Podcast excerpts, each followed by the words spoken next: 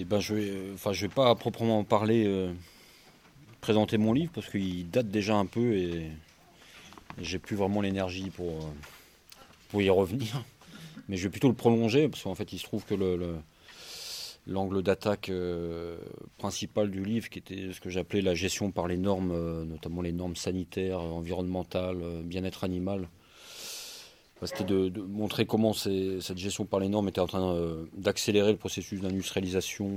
et, d'élimination de, la paysannerie, de ce qu'il en restait. Et bah, du coup, je vais revenir euh, essentiellement là-dessus et avec un sujet que j'imagine ici vous connaissez peut-être bien, euh, le sujet de la biosécurité comme, mode de, soi-disant de lutte contre, les, les épizooties. Bon, j'ai employé des termes où je me dis que tout le monde est au courant aujourd'hui. Enfin, on, est toujours en période Covid. Je pense que tout le monde s'est fait un peu une idée de ces terminologies euh, scientifiques. Euh, juste avant de démarrer, peut-être je peux dire un peu qui, enfin, ce que, d'où je, parle en fait. Euh, j'ai, enfin, j'ai écrit un bouquin qui s'appelle Paysan impossible, mais vous m'excuserez, je pense que je vais, sans doute euh, en permanence utiliser le terme paysan, en fait, parce que malgré l'impossibilité d'être paysan, j'ai pas trouvé euh, meilleur terme pour, pour donner une idée un peu précise de ce que je fais, je vis. Euh. Et du coup, je suis paysan en Bretagne, dans le Morbihan. Enfin, ça fait une vingtaine d'années que j'ai commencé à, être éleveur. Là, aujourd'hui, je suis plus maraîcher avec ma compagne à Carentoire et, euh, on, continue à élever des brebis pour la viande.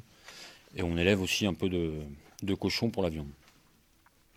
Je le précise là parce que peut-être ça on reviendra, je reviendrai là-dessus et, peut-être dans la discussion aussi. Euh, euh, toutes les bêtes qui sont qui, sont chez nous sont, enfin pour celles qui sont destinées à la viande, sont tuées chez nous, découpées chez nous, en toute illégalité puisque tout ça est interdit depuis longtemps. Euh, j'avais écrit le bouquin, euh, ce bouquin d'abord pour, euh, pour essayer de partager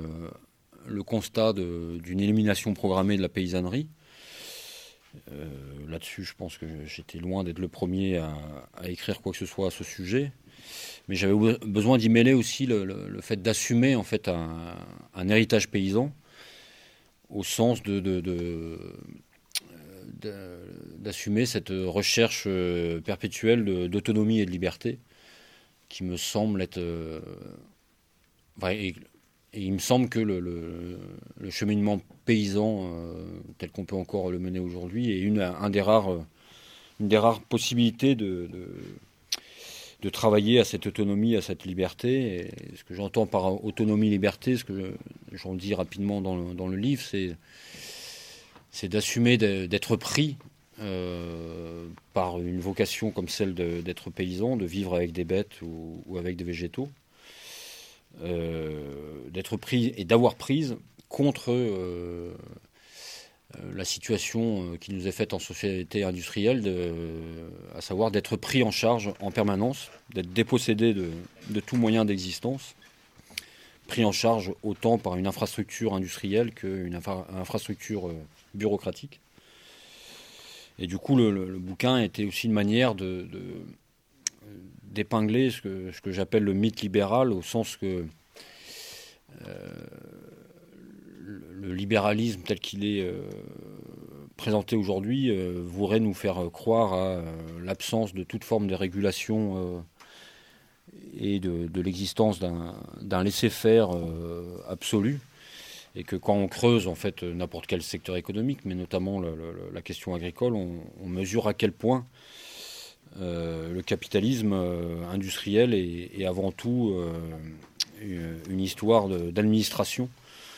enfin avant tout, et aussi une histoire d'administration omniprésente, et, et, que la manière dont l'industrialisation de l'agriculture s'est instaurée de manière brutale euh, à partir des années 60 notamment, mais dès les années 30 au fond, c'est euh, accompagné et, organisé par une administration toujours plus puissante. Et le, la fin de mon bouquin s'attache euh, plus précisément à, revenir sur l'époque récente, en fait, des 20 dernières années, pour épingler la reconfiguration en fait, de ces politiques agricoles, de cette administration que j'appelle l'administration de l'alimentation de masse, sous l'impulsion d'un écologisme ambiant les, points d'appui en fait de, l'administration ont pris en compte progressivement toujours plus les, questions sanitaires et environnementales, bien-être animal, et et qu'en même temps que euh, ces considérations ont été euh, ont permis l'accélération du processus d'industrialisation, elle a, euh, elle a fabriqué parce que ces questions écologiques, en fait, ont, été aussi le, enfin, l'administration les ont pris en compte aussi sous la pression d'une pression, enfin, sous la pression de, mouvements sociaux, notamment en Bretagne, en fait, euh, assez fort dans les années 90, de contestation de l'agriculture industrielle, et que du coup, c'était difficile pour l'administration en, euh, place euh, d'ignorer en fait cette contestation, et, du coup, c'est opéré euh, ce qu'on pourrait euh, voir comme une opération de récupération en fait de ces problématiques, mais euh, la force de cette administration, c'est qu'en même temps qu'elle a récupéré ces, considérations pour en faire des, moteurs de la modernisation, elle a aussi fabriqué de la paix sociale, c'est-à-dire que et je l'ai vécu en tant que salarié de la Confédération paysanne dans les années 90, la manière dont ce lobbying en fait porté par l'espoir de, freiner en fait les, dégâts de l'industrialisation euh, à coup d'arguments écologiques. Euh, comment en fait le, fait que l'État donne, donne raison euh, sur le papier à, ces considérations a, éteint en fait toute réelle contestation et, a même intégré en fait ces anciens contestataires dans les rouages de la cogestion et, et, fabriqué du coup cette paix sociale. Du coup, je voulais, enfin, juste avant de rentrer plus précisément sur la gestion sanitaire comme euh, explicitation en fait de cette situation, euh, ce que j'ai vécu moi en Bretagne, euh, précisément à la fois en étant salarié au sein de la Confédération paysanne dans les années 90, mais après en tant que, paysan moi-même, c'est la, manière dont la, mise en place d'un système que j'appelle de gestion par les normes sanitaires et environnementales et de bien-être animal a en quelques années en fait euh, éliminé euh, toutes les petits paysans, notamment en production porcine et, volaillère. dire que la, chose étonnante, c'est que quand j'étais à la conf dans les années 90, en fait,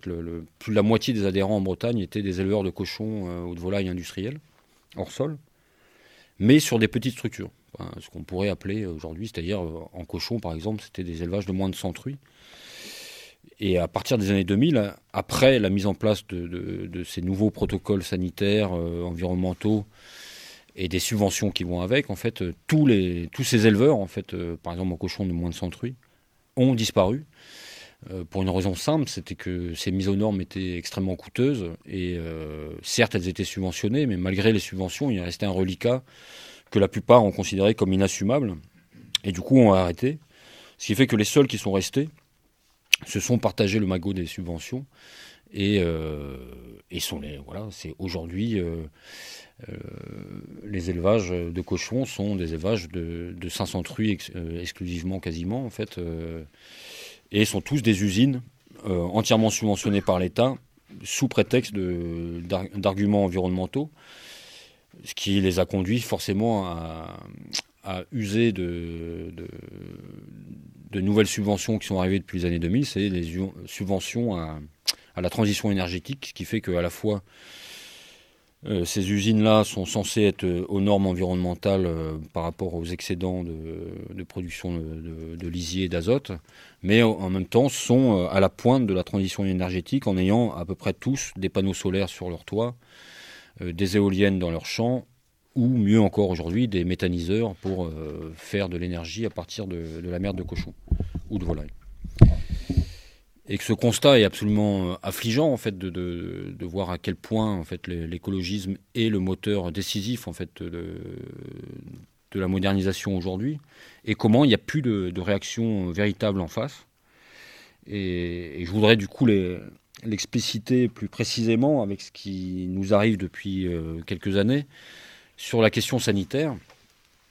Euh, je pense qu'il y a beaucoup qui doivent euh, avoir suivi ce qui se passe en ce moment avec la grippe aviaire, et notamment parce que le Pays Basque, sans doute, est la région où il semble y avoir un peu plus de résistance qu'ailleurs à ces protocoles sanitaires qui éliminent les élevages en plein air. Et je vais essayer de, donner à comprendre un peu cette question de la gestion sanitaire aujourd'hui euh, de l'élevage, à la fois revenir sur les conditions d'émergence de ces, ce qu'on appelle ces épisodies et euh, d'analyser les réponses euh, étatiques et institutionnelles qui sont données et comment tout ça marche de pair pour fabriquer une espèce de fatalité industrielle. Quoi. Je vais essayer de ne pas vous noyer euh, sous les exemples de d'épisodie, mais en même temps, je me dis que pour bien mesurer en fait le, rouleau compresseur qui est en train de s'abattre sur nous, je pense que c'est important de, donner une idée un peu précise de la réalité de ces épisodies et, ce de ce qu'elles fabriquent. Euh, je pense que le, enfin, je ne vais pas revenir sur la, crise de la vache folle euh, vers 94-95 en France je pense que la première émergence de, de, pathogènes émergents, comme, comme ils les appellent aujourd'hui euh, dans le jargon des experts, ça a été en 97 euh, à Hong Kong avec euh, la première épidémie de grippe aviaire. H5N1, bon, je ne vais pas rentrer dans. Je dis H5N1 une fois, mais grippe aviaire, en fait, il y, a plusieurs H, plusieurs N différents. Du coup, je vais m'en tenir à l'avoir nommé une fois et que c'est pas n'importe où en fait que cette euh, première épidémie grippe aviaire est, advenue. C'est-à-dire c'est à Hong Kong en fait euh, endroit bon à la fois euh, où un des endroits sur le, globe qui où transite le plus d'animaux d'oiseaux migrateurs, mais c'est surtout l'endroit où il y a une concentration d'élevage industriel gigantesque, le plus, la plus importante au monde au mètre carré quoi. Et que ça pour, enfin, là je vais énumérer des exemples pour montrer à quel point la responsabilité du système industriel est, patente dans l'émergence de, ces pathogènes, de ces virus. Le deuxième exemple est encore plus parlant sur la responsabilité industrielle de, l'émergence de ces virus, c'est l'année d'après, en 98, euh, en Malaisie. Donc l'émergence d'un virus Nipah qui, euh, lui aussi, comme la grippe aviaire, a la particularité de pouvoir passer euh, à l'homme. Et du coup, ce virus qui a fait une centaine de morts à l'époque euh, avant de disparaître, a un cheminement très très euh, intéressant, c'est-à-dire que tout ça est venu en fait de, des incendies volontaires de, de forêts à Bornéo pour mettre en place euh, des cultures d'huile de, palme. Ces incendies en fait ont, fait perdre aux colonies de chauves-souris leur habitat et sont venus migrer en fait en Malaisie et pas n'importe où. Ils sont venus migrer en fait dans des vergers gigantesques euh, qui abritent en fait les, plus grands élevages de, porcs en plein air euh, industriels du monde. Et du coup, ces, chauves-souris qui étaient porteurs du virus Nipah l'ont transmis aux cochons, qui eux-mêmes les ont transmis euh, aux humains qui travaillaient dans, dans cet élevage. Et vu que en fait, ces systèmes industriels plein air, et avait vocation à l'exportation. En fait, euh, ces cochons ont, pris le chemin de Singapour pour être euh, abattus avant d'être exportés euh, vers la Chine. Ce qui fait que ce, virus s'est communiqué en, quelques semaines de, de Bornéo en Malaisie, en Singapour et en Chine. Donc euh, ça, on voit bien en fait que, cette émergence et cette circulation des virus est entièrement liée en fait à, l'existence d'un système industriel capitaliste mondialisé. En 2001, euh, la fièvre afteuse euh, émerge en, Grande-Bretagne et, et, là encore est démontré que la vitesse à laquelle s'est propagée la maladie, n'était pas du tout lié à des circulations d'animaux entre paysans, mais au fait que tous les animaux passe euh, par les abattoirs industriels et que ça crée un mélange de, des animaux entre, entre fermes et qui aide à la propagation de, ces maladies. En 2007, de manière encore plus édifiante, arrive la peste porcine euh, en, Roumanie.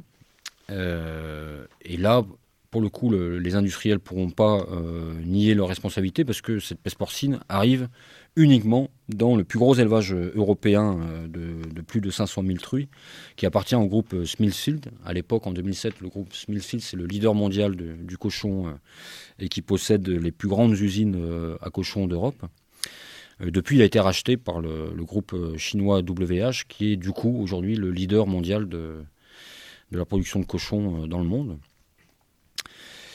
En 2007 toujours, euh, à nouveau épidémie de, grippe aviaire euh, en Grande-Bretagne. Et là encore est démontrée la responsabilité unique d'un industriel, l'entreprise euh, Matthews, Bernard Matthews, qui est leader de la production de, dinde en Europe et qui a en fait des, élevages à la fois en Hongrie, en Hongrie et en Grande-Bretagne. Et du coup, il, sera démontré que la contamination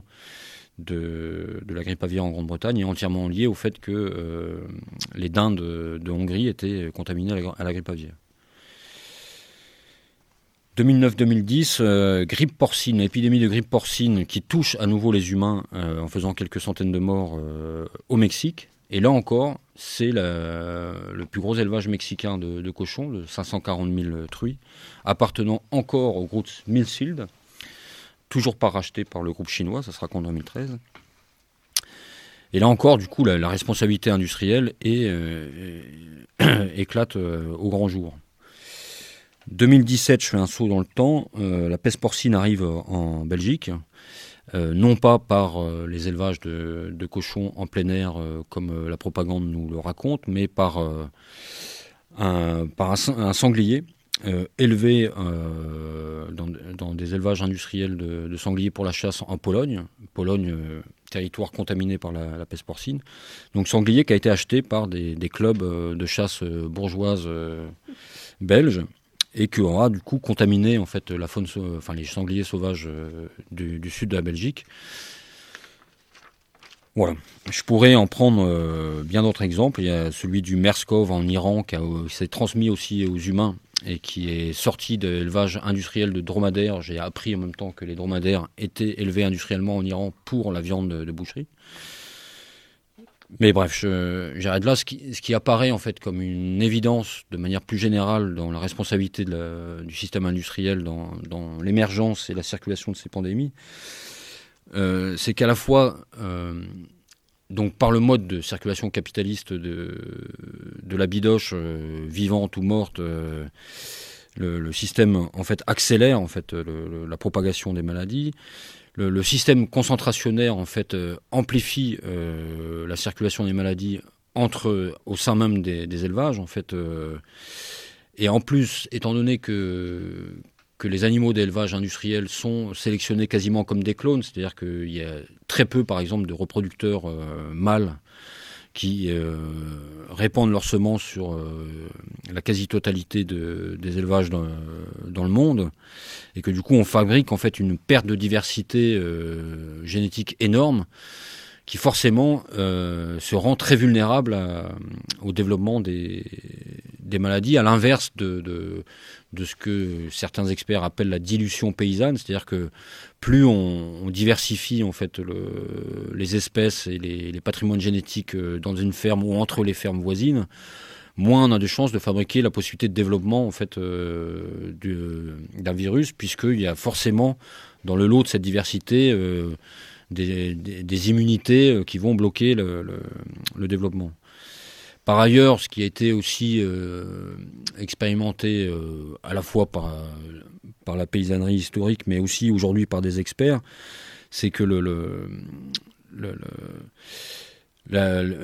microbiote, en fait, le, système digestif des, animaux, enfin des humains comme des, animaux non humains, euh, en fait, est, essentiel dans la construction d'une immunité naturelle et qu'on on, a pris conscience rapidement en fait que le, à la fois le système d'alimentation moderne, le système de traitement chimique permanent en fait euh, des, animaux d'élevage et l'hygiénisme ambiant de manière générale, en fait, affaiblissait énormément le, microbiote euh, de, des organismes, euh, des animaux d'élevage, et que ça favorisait énormément le, développement des, maladies. Et s'ajoute à ça que, le, et c'est vrai autant chez les humains que, chez les animaux d'élevage, que le, les animaux atteints de maladies chroniques euh, liées, enfin les animaux et les humains atteints de maladies chroniques liées à, euh, ces conditions de vie industrielles sont euh, les plus vulnérables à, développer ces, maladies. Et du coup, le comble de, une fois fait ce constat, qui est d'ailleurs assez partagé, c'est qu'on a vu au, début de l'émergence du Covid, en fait, des discours assez similaires, en fait, euh, émerger dans, dans, la presse la plus classique en fait et en, se disant bah, voilà il y a une prise de conscience euh, émergente euh, de cette responsabilité industrielle dans le, dans la merde dans laquelle on est pour le dire crûment. Et sauf que quand on regarde en fait bon je pense que tout le monde l'a vu avec le Covid aujourd'hui mais quand on, regarde les réponses administratives données à, la multiplication de ces épisodies euh, on se rend compte que c'est une perpétuelle euh, fuite en avant et qu'on est pris au piège aujourd'hui, incarcéré dans un système industriel qui, euh, a décidé en fait de, nous éliminer, quoi, en fait, et notamment d'éliminer toute paysannerie qui résiste à, à, ce, à cet attrait de l'industrie. Et ce qui est important de, de regarder en fait dans ces protocoles qu'on appelle de biosécurité, qui sont ces réponses administratives aux épisodies, euh, c'est de, mesurer en fait les, motivations qui, les animent. Forcément, euh, l'argument euh, publicitaire de ces mesures, c'est de, préserver la santé des, humains et des, des animaux d'élevage. Sauf que quand on regarde par exemple, je vais revenir je vais revenir un peu sur les exemples que j'ai cités tout à l'heure pour voir les réponses administratives qui ont été données. Si on regarde l'épidémie de fièvre afteuse euh, en Grande-Bretagne en 2001, il faut savoir que la fièvre afteuse, n'importe quel éleveur, en fait, euh, sait historiquement que c'est une maladie relativement bénigne, qui a une, euh, une mortalité très faible, en fait et que ça fait euh, des décennies, des centaines d'années en fait que les éleveurs ont appris euh, à, vivre avec la fièvre quand elle émerge et qu'en fait il y a une immunité naturelle qui s'installe assez facilement sans une mortalité euh, insupportable. Mais malgré cette évidence-là, en fait, College de Londres, Nell Ferguson, le même qui a qui a annoncé au début du Covid en fait des centaines de millions de morts dans chaque pays européen et du coup qui a provoqué qui a contribué à provoquer cet euh, effet de panique et, ces réactions en chaîne de tous les États euh, à confiner la population. Donc ce même personnage, en 2001, avait annoncé en fait des, dizaines de millions de morts euh, chez les ongulés, parce que la fièvre touche autant les chèvres, les, ovins, les bovins que les, cochons. Donc avait annoncé des, dizaines de millions de, morts dans, les élevages. En fait, de fait, il n'y en aura pas on ne saura pas en fait le bilan de cette maladie parce que sous l'impulsion de Nell Ferguson, il y a eu décision d'abattage préventif de, plus d'un million de, bêtes à ce moment-là. Et il faut comprendre en fait quelle est la motivation de cette réponse administrative, c'est que et c'est là que je, reviens à ce dispositif de gestion par les normes euh, que j'ai évoqué tout à l'heure et que j'explicite un peu plus dans mon livre, c'est que notamment au niveau international en fait euh, c'est mis en place euh, avec les les accords de l'Organisation mondiale du commerce euh, à la fin des années 90, en fait, euh, le transfert de ce qu'on appelait historiquement les barrières euh, douanières tarifaires, c'est-à-dire que depuis des, décennies, en fait, dans la régulation capitaliste de l'économie, on avait instauré pour les intérêts de chaque pays la possibilité de mettre des barrières tarifaires à l'entrée de, de pays dans un de de produits euh, étrangers dans un pays et que ça en fait dans la logique libérale euh, historique en fait il était temps de les supprimer ce que les gauchistes ont vu comme euh, une dérégulation, mais en fait, on les a supprimés pour les remplacer par, autre chose, mais on n'a pas arrêté du tout de réguler le marché mondial. Et du coup, aujourd'hui, notamment en agriculture, on voit à quel point la question sanitaire est devenue le mode de régulation principal. Et, que là, par exemple, en Grande-Bretagne, lors de l'épidémie de fièvre asteuse, l'enjeu essentiel, c'était que en étant reconnu comme porteur de, la fièvre asteuse, la Grande-Bretagne ne pouvait plus exporter. En fait, du coup, les barrières, les barrières douanières non tarifaires se fermaient en fait à l'export. Et du coup, il était urgent, il fallait le plus vite possible en fait retrouver euh, euh, ces, agréments à l'exportation, donc devenir indemne de, fièvre afteuse, ce qui a motivé en fait l'abattage préventif, alors même que cette maladie été très peu, euh, était assez inoffensive dans, l'ensemble. En 2004 a, eu lieu une, épidémie de, grippe aviaire en Thaïlande. Et là, la réponse administrative a été euh, d'une brutalité euh, incroyable. C'est que euh, du jour au lendemain, alors que là aussi, c'était les, élevages industriels qui se refilaient la grippe aviaire d'élevage en élevage, l'État thaïlandais a décidé de la suppression définitive de, toutes les basses-cours vivrières et de tous les élevages en plein air de, volailles. L'Indonésie, à ce moment-là, qui était aussi atteinte en 2004, a résisté jusqu'à ce que, à, force d'un travail de lobbying de, de l'OMS, de la FAO, euh, de l'OIE, l'Organisation internationale de l'élevage, et des États-Unis, parce que l'Indonésie avait un intérêt euh, crucial à, préserver sa paysannerie, c'est que la, quasi-totalité de sa production de volailles, en fait, euh, à l'époque, venait d'élevage vivrier et que le gouvernement indonésien a eu très peur en fait d'émeutes euh, gigantesques s'il faisait procéder à l'abattage massif de, des, volailles dans, les basses-cours vivrières. Du coup, il a résisté, mais à partir de, 2006, en fait, il a, fini par, euh, par lâcher et décider de l'abattage en fait euh, de toutes les volailles dans les basses-cours et sans toucher aucunement aux volailles des usines industrielles. C'est-à-dire qu'on a éliminé euh, du jour au lendemain, en fait, quasiment. C'est-à-dire qu'en 2010, les, euh, des études sont sorties qui ont démontré que 70% euh, de la production de volailles était détenue par trois grands groupes agro-industriels et qu'il n'y existait plus de basse-cour vivrière en Indonésie. En Roumanie, en 2007, du coup, quand le groupe Smithfield se fait épingler comme euh, étant le, propagateur de, la peste porcine, euh,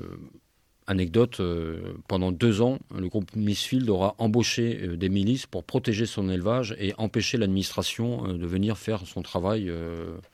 d'abattage de, ces cochons. Mais entre-temps, en fait, la Roumanie a quand même engagé une campagne d'abattage de tous les élevages vivriers. Euh, et le comble de cette affaire, c'est que alors qu'en 2007, quand émerge la peste porcine dans l'élevage de Smithfield, Smithfield possédait 20% de la production porcine euh, en Roumanie. En 2010, quand la Roumanie est à nouveau déclarée indemne de peste porcine et retrouve du coup son agrément à l'exportation,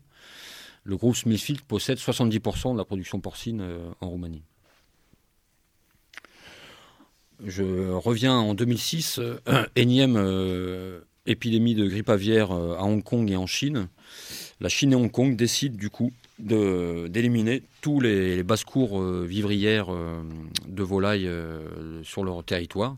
Depuis, il n'y a plus de production de vivrières de, volailles en Chine et à Hong Kong. peste porcine en Belgique, qui arrive en 2017 par ce fameux sanglier acheté par des clubs de chasse bourgeoises. Euh, la chance pour l'industrie porcine euh, belge, c'est que cette, ce sanglier en fait s'est réfugié euh, dans le sud de, la Belgique où il n'y avait que des petits élevages de, de, de, cochons. Et du coup, il a été très simple en fait à l'État belge de décider pour maintenir son agrément à l'exportation, de décider l'abattage de tous les cochons de ce territoire qui fait qu'on a rencontré avec le groupe hors norme qu'on avait monté à ce moment-là des éleveurs de, cochons qui se sont fait abattre euh, leurs cochons. Et c'est pour eux tout un patrimoine en fait euh, génétique parce qu'il y avait encore beaucoup de, gens qui avaient leur verra et leur truie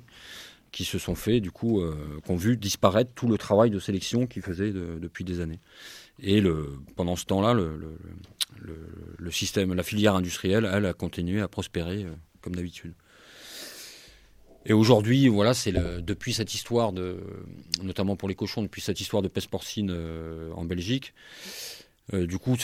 la France est à nouveau pris dans, entre les mailles du, filet industriel de, ces protocoles sanitaires, parce que désormais en, France, euh, on est obligé, si on, a, on élève des cochons en plein air, de soit les rentrer, soit de, de mettre en place une triple clôture qui coûte une fortune, ce qui fait que, en tout cas en Bretagne, qui est un lieu moins, résistant, il me semble, qu'au Pays Basque, mais en Bretagne, en tout cas, la plupart des éleveurs qu'on a essayé de mobiliser pour résister à ces protocoles sanitaires ont soit tous rentré leur, leurs bêtes dans les bâtiments, soit mis en place ces triples clôtures et qu'ils sont très peu nombreux à résister. Et, quand ça résiste, c'est pour l'instant euh, dans le, silence des campagnes, c'est-à-dire qu'on est incapable de monter un, mouvement euh, conséquent pour, euh, pour y faire face. Et en volaille, c'est pareil, du coup on le vit à nouveau violemment cette année avec l'énième épidémie de, grippe aviaire, qui jusqu'à présent la France avait euh, laissé une dérogation euh, aux éleveurs de, je crois c'est moins de, moins de 3, 3200 volailles, la possibilité de ne pas confiner euh, leurs volailles à, l'intérieur. Mais désormais, cette année, l'État a imposé le, confinement, donc l'impossibilité de vivre vraiment avec un élevage en plein air. Donc j'ai le sentiment que ça résiste. Enfin, peut-être d'autres pourront en parler ici de ce qui se passe au Pays Basque. Mais de fait, le, rouleau compresseur est, également sur nous et que, c'est d'une violence redoutable. Avant de venir hier, je me suis coltiné le rapport du, ministère de l'Agriculture, en fait, qui a commandité une étude sur, de prospective sur euh, l'avenir de la filière de porcine euh, en présence de, la peste porcine. Et c'est absolument le tableau qui est dépeint est absolument euh, désastreux. C'est que j'ai appris dans le même temps, du coup, que que la peste porcine n'était pas arrivée que en Chine en fait qu'elle en 2017, qu'elle a colonisé en fait quasiment tout l'Asie du Sud-Est, et que j'ai appris en même temps qu'en Asie du Sud-Est, euh, par exemple en Chine, c'est 30% de la, production de cochons était encore euh, fait dans des, fermes vivrières familiales. Qu'en en, Philippines, en Indonésie, c'était jusqu'à 70% de la production porcine qui était euh, encore détenue par des familles dans des logiques vivrières et que les protocoles sanitaires mis en place à partir de 2018 par, par les, pays d'Asie du Sud-Est, en fait, ont, éradiqué en fait euh, tous ces élevages vivriers. Il n'en existe plus, a priori, en tout cas des, retours des, médias euh, français de cette étude euh, du ministère. A priori, dans la mesure où les États ont un pouvoir énorme, ils ont été dans la capacité d'éradiquer tous ces systèmes vivriers et qu'aujourd'hui, par exemple, la Chine en fait euh, subventionne euh, à coût de, milliards de dollars la, modernisation des, élevages de cochons. Et à quoi ressemble aujourd'hui un élevage de cochons euh, en Chine? C'est une usine entièrement confinée avec mise en la possibilité de, mise en quarantaine de tous les ouvriers, c'est-à-dire qu'en fait les logements sont intégrés aux usines. Et qu'aujourd'hui les ouvriers dans les élevages de cochons industriels en Chine travaillent par session de trois mois c'est-à-dire qu'ils passent 15 jours en quarantaine, euh, désinfectés tous les jours avant de pouvoir rentrer en contact avec les animaux. Ils travaillent deux mois dans, l'usine et sont remis 15 jours en quarantaine euh, pour soi-disant minimiser les risques de contamination du, monde extérieur. Oui. Et qu'on voit, enfin la logique est clairement explicitée en fait par, euh, par les, règlements euh, qu'a mis en place l'Organisation internationale de l'élevage, qui, soit dit en passant, s'appelle aujourd'hui l'Organisation internationale de la santé animale, et on voit bien à quel point la question sanitaire est devenue l'enjeu euh, crucial, majeur de, l'organisation industrielle de la production de viande. Et, euh, cette organisation internationale de, l'élevage, du coup, a mis en place, il y a quelques années, une compartimentation des élevages. C'est-à-dire qu'il y a quatre catégories d'élevage aujourd'hui qui sont classées en fonction de leur niveau de biosécurité. Et du coup, la catégorie 1, c'est euh, les élevages tels que je viens de les décrire euh, en Chine, qui sont en train de se multiplier euh, en Bretagne également. Ces élevages de catégorie 1, du coup, auront la capacité, quelle que soit la situation sanitaire du pays, par exemple un pays est touché par la peste porcine, ces élevages, puisqu'ils sont considérés étanches, en fait, euh, auront, garderont la possibilité de, d'une part, de ne pas faire, il n'y aura pas d'abattage massif euh, de des effectifs dans ces élevages-là, et ils garderont la possibilité de commercer, et notamment à l'export. Donc c'est en train de se mettre en place et dans le même temps, euh, l'autre niveau de compartimentation, c'est que, par exemple en Allemagne, la, grippe peste porcine est arrivée euh, l'année dernière et du coup ils ont commencé, enfin, à commencer les négociations, notamment avec les pays importateurs comme la Chine, de, faire en sorte que les agréments euh, à l'exportation, les agréments sanitaires, ne soient plus affectés au pays tout entier, mais à des régions à l'intérieur des pays. C'est-à-dire que les,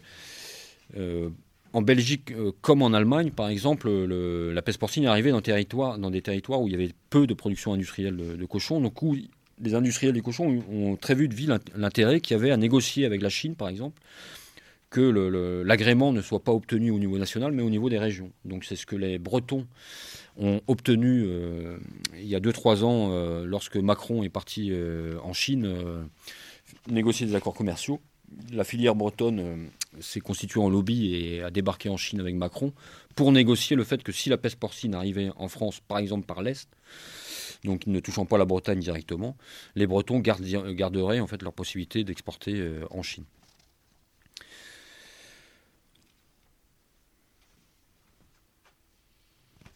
Une fois que j'ai euh, dépeint cette situation absolument désastreuse, je vais finir euh, de rendre la situation encore peu désastreuse en m'intéressant en fait à, à l'opposition ou à la pseudo-opposition à, ces mesures euh, de biosécurité.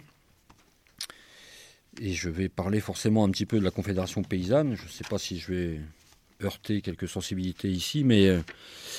mais en tout cas, voilà, ça pourra faire l'objet de, de discussions. Mais ce que je trouve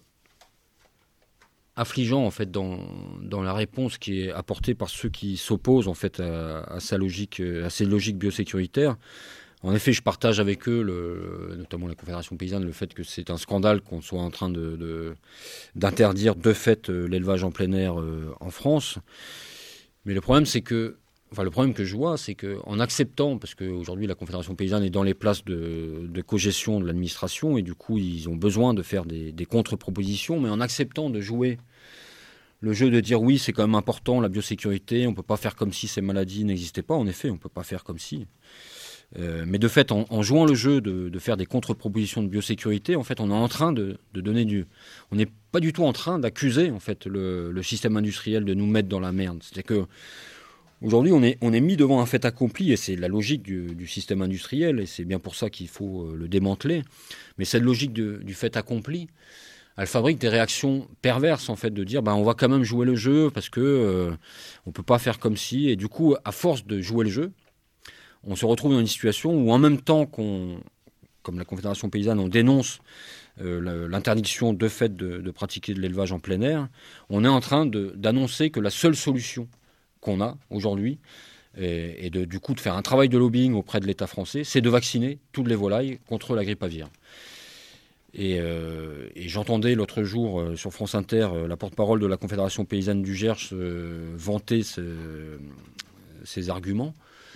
Et je trouve ça affligeant en fait de, se retrouver aujourd'hui à défendre une pseudo-autonomie paysanne en euh, s'offrant euh, à l'industrie pharmaceutique d'une manière euh, aveugle, parce que si ces gens-là avaient un peu creusé ce qui se passe en Asie du Sud-Est et notamment en Chine depuis une dizaine d'années, la vaccination en fait est obligatoire pour, pour toutes les volailles en, en Chine et à Hong Kong depuis plus de dix ans. Donc c'est des milliards et des milliards de doses euh, qui sont achetées chaque année en fait parce que les, les, les poules c'est comme les humains en fait. Ça a besoin de piqûres de rappel. Et du coup c'est au moins deux piqûres en fait par volaille euh, sur la carrière de 30 jours d'une volaille avant de passer dans une assiette. Et vu que la Chine a une crainte féroce du passage du virus de la grippe aviaire à l'homme, en fait, c'est tous les humains qui sont aussi vaccinés, vaccinés doublement depuis une dizaine d'années le Covid n'est en fait qu'une continuation d'une histoire qui avait déjà pris une place gigantesque euh, en Chine, et que du coup, enfin tout ce beau monde, volailles et humains, sont doublement vaccinés tous les ans en fait. Et le comble, c'est que quand on regarde ce qui se passe, en fait, les, épidémies de grippe aviaire continuent leur cheminement. Et que j'ai lu un bouquin où était interviewé un éleveur de Hong Kong, en fait, qui a démarré sa carrière en, en 2004 Et depuis, du coup, l'interview avait lieu en 2017. Ça faisait 10 ans que la vaccination était obligatoire. Depuis 10 ans, ce bonhomme avait connu quatre abattages euh, de tout son cheptel. Donc on voit bien l'efficacité de, la vaccination, parce qu'en fait, comment expliquer cette logique d'abattage massif malgré la vaccination? C'est qu'en fait, la manière dont ça marche, et que ça marchera en, France si c'est appliqué comme en Chine, et il n'y a pas de raison, c'est qu'en Chine, en fait, ils mettent des poulets sentinelles en fait, à l'entrée de toutes les usines euh, à volailles, c'est-à-dire des poulets sentinelles, c'est des poulets non vaccinés, qui sont passés à l'entrée, par où rentrent les courants d'air, et par où est censé rentrer du coup le virus. Et du coup, tous les jours, en fait, ils testent les, poulets non vaccinés. Et quand il y a un poulet qui est non vacciné, qui est atteint de, le virus de la grippe aviaire, ils abattent tout le reste du troupeau. Parce que, en fait, il se trouve que le vaccin contre la grippe aviaire marche très mal, puisque la grippe aviaire mutant, comme tous les virus de la grippe, énormément. Le vaccin a toujours un temps de retard, c'est-à-dire que la plupart du temps, le, vaccin qu'on met en route, c'est le vaccin de la souche de l'année d'avant, et c'est souvent, c'est systématiquement des nouvelles souches qui émergent. Donc en fait, le vaccin ne sert à rien, à part à entretenir l'industrie pharmaceutique, et que c'est quand même un comble de se retrouver avec euh, des pseudo-paysans au système industriel euh, exiger euh, la vaccination généralisée. Et c'était un comble parce que dans cette émission de radio où la porte-parole de la Confédération paysanne du Gers, elle-même éleveuse de volailles, militait pour la vaccination obligatoire, c'est l'incarnation de l'autorité administrative, la, présidente de, de l'ANSES, de l'Agence nationale de la sécurité, de l'environnement et, de la santé, euh, qui disait mais, mais non, c'est impossible de mettre en place une vaccination massive parce que euh, on a toujours un temps de retard euh, et que du coup ça ne marchera pas. D'ailleurs, on aurait voulu entendre ça sur le Covid, mais ça n'a pas été dit avec autant d'assurance. Mais bref, euh, et, je voulais du coup sortir de, ces exemples de, sanitaires pour démontrer un peu l'impasse de, ces pseudo-oppositions au modèle industriel sur un autre terrain qui est celui que, un terrain que je connais bien, qui est l'abattage à la ferme. Je pense que vous n'êtes pas sans ignorer que depuis quelques années, euh, un lobbying pro-abattage à la ferme s'est constitué euh, au point de, réussir à faire voter une loi euh, qui autorise aujourd'hui l'expérimentation de l'abattage à la ferme.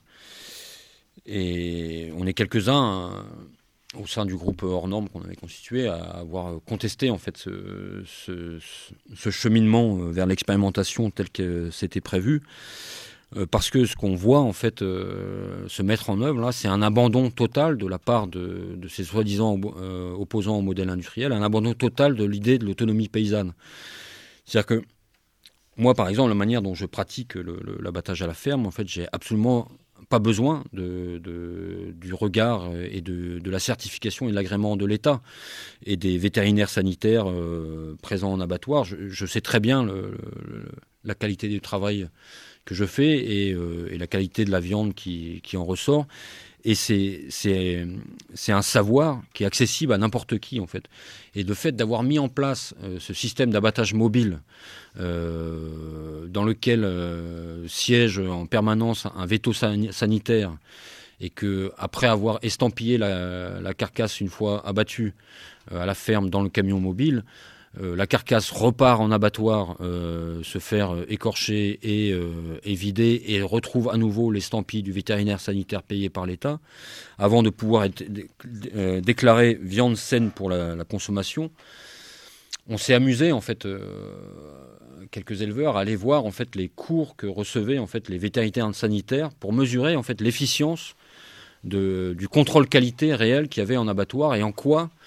c'est euh, pourquoi en fait la Confédération paysanne et la gauche paysanne considèrent que c'est pas possible en fait de, se passer de ce travail d'expertise euh, vétérinaire et que du coup l'autonomie paysanne c'est un vœu pieux en fait euh, on est des incompétents on peut pas garantir une qualité de la viande.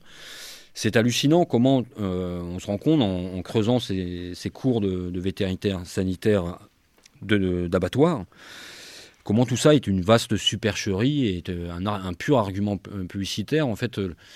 il se trouve que par exemple, pour euh, garantir la qualité sanitaire euh, des chaînes d'abattage, en fait, il y a des prélèvements bactériologiques de fait seulement sur 5 demi-carcasses sur 1000 bêtes carcasses qui passent, il n'y en a que 5 qui sont, qui sont analysées au niveau bactériologique. Et il est dit dans les cours vétérinaires que en aucun cas, si, si ces analyses bactériologiques étaient positives à une bactérie toxique, et, il ne faudrait retirer en fait la bête de, de la chaîne d'abattage. Et j'ai pas repris la phrase exacte qui, est dit, mais il, est euh, dit aux vétérinaires, aux candidats vétérinaires, de, considérer que ces, prélèvements ne sont pas là pour euh, garantir un risque zéro euh, dans la chaîne alimentaire, mais pour fabriquer un risque acceptable, entre parenthèses, il s'agit de risque acceptable, c'est-à-dire un nombre de morts acceptable dans la chaîne alimentaire, parce que euh, l'estampille euh, viande de qualité ne garantira jamais euh, le fait qu'on puisse ne pas crever avec l'ingestion d'une bête sortie d'abattoir. Et quand on regarde en fait, qu'est-ce qui, c'est quoi la, pratique de, au-delà de ces prélèvements En fait, c'est, seulement des pratiques d'observation visuelle en fait des qualités sur les bêtes vivantes et sur les carcasses. Et que ces savoirs-là, en fait, de, reconnaître euh, la qualité d'une bête euh, visuellement, c'est des savoirs qui sont très faciles à acquérir et que c'est incompréhensible pourquoi la gauche paysanne décide de ne pas euh, mettre ça en avant et pourquoi il faut fabriquer un système hyper coûteux parce que les, systèmes d'abattage mobile avec ces camions qui coûtent des millions d'euros et payer les vétérinaires, les vétérinaires sanitaires qui vont suivre le camion partout dans les campagnes, ça coûte une fortune et ça annonce un surcoût de la viande de 4, 5, 10 euros le kilo, là où on voudrait pratiquer, euh, enfin défendre des pratiques autonomes qui forcément devraient être moins coûteuses si on est logique avec l'idée de l'autonomie. Et que c'est, qu'on est en train de fabriquer exactement euh, l'inverse de, ce qu'on pourrait appeler euh, une autonomie véritable. Et c'est d'autant plus incompréhensible que, que, personne au sein de la gauche paysanne n'ait voulu défendre cette autonomie, cette autonomie paysanne, qu'elle existe chez les, chasseurs. C'est-à-dire que le, les chasseurs aujourd'hui ont droit de tuer, euh, d'écorcher, de, de, vider, de découper et de vendre leurs bêtes euh, en circuit court sans aucun contrôle sanitaire parce que on considère qu'ils ont la compétence pour garantir la qualité. Et c'est hallucinant que qu'un individu qui n'a jamais vu euh, un gibier de sa vie, si ce n'est le moment où il a tiré dessus, ait une euh, expertise plus fine qu'un éleveur qui connaît parfaitement sa bête parce qu'il vit avec tous les jours. Et voilà ce qu'on appelle la défense de l'autonomie paysanne vue par la, par la gauche paysanne aujourd'hui. et, et je finirai sur l'histoire de Jérôme Laronce pour euh, mieux comprendre à quel point on est euh, accompagné par une fausse opposition au système industriel. Euh, Jérôme Laronce est un éleveur qui a été assassiné par les gendarmes en, 2017 suite à un, conflit, un rapport de force dans lequel il s'est retrouvé avec l'administration sanitaire, la direction départementale de la protection de la cohésion sociale et de la protection des populations. du coup, trois ans de combat, en fait, il est, qui, l'ont détruit, qui l'ont détruit d'abord en fait euh, en tant que paysan. Euh, je vais pas, on pourrait rentrer dans les détails. J'ai ramené là en photocopie à la fois le texte que Jérôme Laronce a écrit euh, avant de se faire flinguer par les gendarmes, un texte extrêmement touchant et édifiant sur le conflit politique qu'il avait instauré contre les dispositifs sanitaires, les protocoles sanitaires en élevage et de la supercherie que ça représentait. Euh, il y a également un, texte qu'on avait écrit suite avec le groupe hors normes suite à, son assassinat. Et il y a un, texte qui est une réponse. Peut-être que certains d'entre vous auront vu que cet été dans le monde, en fait, Florence Aubenas, journaliste euh, relativement connue, euh, s'est payé, s'est autorisé à faire une chronique de, cinq épisodes sur, sur l'histoire de Jérôme Laronce,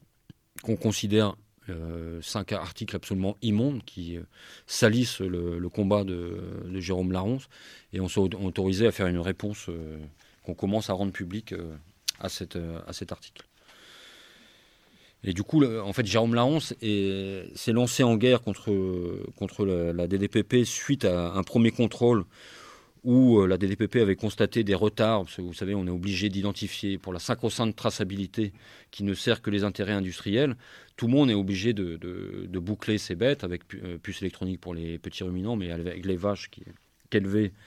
euh, Jérôme, c'était que des boucles simples. Mais il faut aussi, donc ça, les boucles sont à apposer dans les 7 jours, mais il faut aussi transmettre les déclarations de naissance et les déclarations de départ, d'en rentrer dans la ferme, sous un mois à l'administration. Lors du contrôle en 2014, Jérôme Laronce avait quelques retards, non pas dans le bouclage, tout le monde était bouclé, mais dans le transfert, la transmission de ces, papiers, ce qui est le lieu, qui est très commun dans le monde de l'élevage, c'est-à-dire que et surtout en, vache allaitante, en fait, où les enfin notamment pour le bouclage, il est, très difficile en fait euh, en système plein air euh, d'avoir sous les 7 jours euh, sous la main les veaux pour les boucler. Et les papiers, en effet, chacun le fait à son rythme et, souvent hors délai. Mais là, vu que manifestement Jérôme Laronce, qui était porte-parole de la Confédération paysanne à ce moment-là, avait l'air d'avoir décidé d'expliquer en quoi tout ça, il considérait que tout ça était une aberration. Manifestement, il est tombé sur des contrôleurs qui ont décidé de, se venger mesquinement et qui ont appliqué strictement la, procédure de répression à la suite, c'est-à-dire qu'ils lui ont bloqué tous les passeports de ces bovins. Et du coup, à partir de ce premier contrôle, euh, la ronce n'a plus la possibilité de vendre ses bêtes. Et donc très vite, les, bêtes se sont accumulées sur sa ferme puisque les naissances ont continué, qu'il ne pouvait plus euh, sortir aucun, aucun de ces bovins, plus aucune rentrée d'argent, un manque de nourriture euh, forcé, puisqu'il y a trop de bêtes sur ces terres, euh, parce qu'il y a trop, voilà, il ne peut plus en vendre, et en plus il n'a plus la trésorerie pour, pour acheter du, foin ou d'autres aliments. Du coup, lors des, contrôles qu'on suivi, parce qu'il a eu six contrôles en trois ans, la situation était de pire en pire jusqu'à ce qu'en en, 2016, euh, l'administration euh, constate une, surmortalité importante euh, qui était à la fois liée au fait qu'il avait plus d'argent pour nourrir ses bêtes, mais qu'à ce moment-là, en fait, il était en fait rentré en guerre contre l'administration. D'autant plus que l'administration lui avait exigé de sa, part des tests ADN, parce que c'est toute une histoire, en fait, je rentre dans des détails, ça devient compliqué, mais pour pouvoir refaire la filiation, vu qu'il n'avait pas déclaré en temps et en heure euh, la naissance de ces animaux, l'administration considérait que la filiation entre mère et, veau n'était plus euh, prouvable et qu'il fallait faire des tests ADN. Donc, dans un premier temps, euh, avait refusé de faire ces tests ADN en, lui, expliquant à l'administration que toutes les preuves étaient là euh, qu'en fait il avait oublié de transmettre les papiers, mais que tout était là en fait. Il n'y avait pas besoin de faire ces tests ADN. Il a quand même fini par accepter, humilié, humilié mais, euh, mais euh, après avoir résisté, à faire ces tests ADN. Et ces tests ADN transmis à l'administration ont prouvé la filiation qu'il disait être vraie. Mais malgré ça, en fait, il n'a jamais reçu les papiers libérant ces animaux. Et à partir de là, il a décidé de plus rien faire et, de, et voilà que c'était la, guerre. Et, c'est une guerre qu'il était en train de perdre, puisque euh, en mai 2017, euh, le dernier contrôle qu'il subit, en fait, c'est un inventaire de, de, son troupeau avant saisie. Et, en même temps qu'on était en train de lui annoncer que ses bêtes allaient être saisies, on lui euh, transmettait un papier qui imposait un internement de force en hôpital psychiatrique, puisque tout le monde considérait que la guerre qui menait était une pure folie, une pure irrationalité, et que le comble dans tout ça, euh, c'est que le porte-parole, le nouveau porte-parole de la Confédération paysanne, euh, pendant sa cavale, parce qu'il part en cavale pendant neuf jours, donc euh, ose dire dans un journal, le journal de Saône-et-Loire, que ce combat contre la traçabilité que menait seul Jérôme Laron, c'était une totale aberration, que c'était incompréhensible, que c'était une folie, et qu'au fond, le problème que, vivait Jérôme Laronce n'était pas un problème euh, politique, mais un problème de santé mentale. Voilà à quoi euh, résume euh, la gauche paysanne un véritable combat, une véritable résistance à une administration qui organise l'industrialisation de l'agriculture en France. Bref, je vais arrêter avec la gauche paysanne. Et je vais arrêter tout court peut-être. Peut-être pour finir l'histoire de Jérôme Larose, euh, les, derniers moments de, sa vie. Les, derniers, en fait, quand il, quand il fuit le contrôle, l'internement euh, forcé en hôpital psychiatrique, en fait, il décide de partir. Euh, c'est la campagne législative à ce moment-là, et il décide lui-même de, partir en campagne. En fait, c'est là qu'il va diffuser du coup le texte qui, qui est là et, prendre contact avec les journalistes. Et du coup, c'est vrai que pendant euh, presque neuf jours, euh, il va y avoir un article tous les jours euh, sur Jérôme Laronce dans la presse locale en Saône-et-Loire, et avec des interviews de lui. Et il dit des choses absolument très fortes à, ce moment-là. Et, ce qui est hallucinant, alors que, que tout ça paraît d'une lucidité incroyable, c'est que va se mettre en place ce délire que c'est devenu l'ennemi public numéro un, qui est, que au mieux il, risque d'attenter à sa propre vie, au pire en fait il risque d'attenter à, la vie des, contrôleurs de, l'administration. Ce qui est hallucinant, c'est que tous les, flics et les préfectures et le procureur avaient entre ses mains ce texte-là, qui est très explicite sur ses intentions. C'est qu'à la fois il, raconte en effet que lui a traversé l'esprit de se suicider, mais de se suicider euh, sur le pas de la porte de la contrôleuse qui l'a écrasé euh, pendant quatre ans. Et que je suis persuadé que c'est les flics et le procureur et le préfet ont considéré que, que cette scène-là qu'il décrivait n'était pas une, une, tentative de suicide, mais une tentative de meurtre sur la personne de la contrôleuse en chef de, de l'administration. Ce qui est un vrai délire. En fait. le texte est très explicite sur ses intentions et que même très explicite sur le fait qu'à partir de ce moment-là, il n'était plus du tout suicidaire. Et que, et que la, voilà, la, fin tragique, pour ceux qui ne la connaissent pas, c'est le. Il est réveillé un matin dans sa voiture euh, au milieu de la campagne. Et, euh, et, il est, et du coup, il, sera réveillé avant de. Enfin, il va voir les, les gendarmes approcher de sa voiture avant que les gendarmes aient le temps d'ouvrir sa porte il aura le temps d'allumer le moteur de sa voiture et, de partir, et il, va mourir de, trois balles, euh, une euh, prise de, côté et les deux autres dans le dos. Et aujourd'hui, la, version officielle, c'est légitime défense des gendarmes, forcément, qu'on tire dans le dos, c'était qu'on était menacé par une voiture. Euh, normalement, elle aurait dû être en marche arrière, mais elle était en marche, avant. Mais, de fait, voilà. La chose euh, terrible, c'est que, que sa famille, euh, et notamment sa sœur, euh, qui est avocate, là, a bloqué depuis le début la, diffusion de, de, ce texte très fort de Jérôme Laron, ce qui fait que la, la, profondeur en fait de son combat politique en fait n'a jamais pu être diffusée, publiée. Et voilà, sans qu'on comprenne vraiment les raisons pour lesquelles Marie-Pierre fait blocage, mais mais en tout cas, ça devient très très compliqué de, parler de, cette histoire en, reprenant les propos de Jérôme. Même il y a une, une cinéaste qui est en train de faire un film sur, sur Jérôme Laronce qui doit passer euh, sur Arte en début d'année, enfin au milieu de cette année. Et en fait, elle a été entièrement censurée. Tous les, toute la voix off qui, reprend les termes de, Jérôme Laronce ont été supprimés sous l'injonction de sa sœur. Sa sœur qui est persuadée d'être la seule à être capable de défendre l'honneur et, de son frère, mais, mais elle est en train de faire exactement l'inverse. Voilà, j'avais une conclusion, mais je ne vais pas la faire. Je préfère euh, laisser la place à la discussion.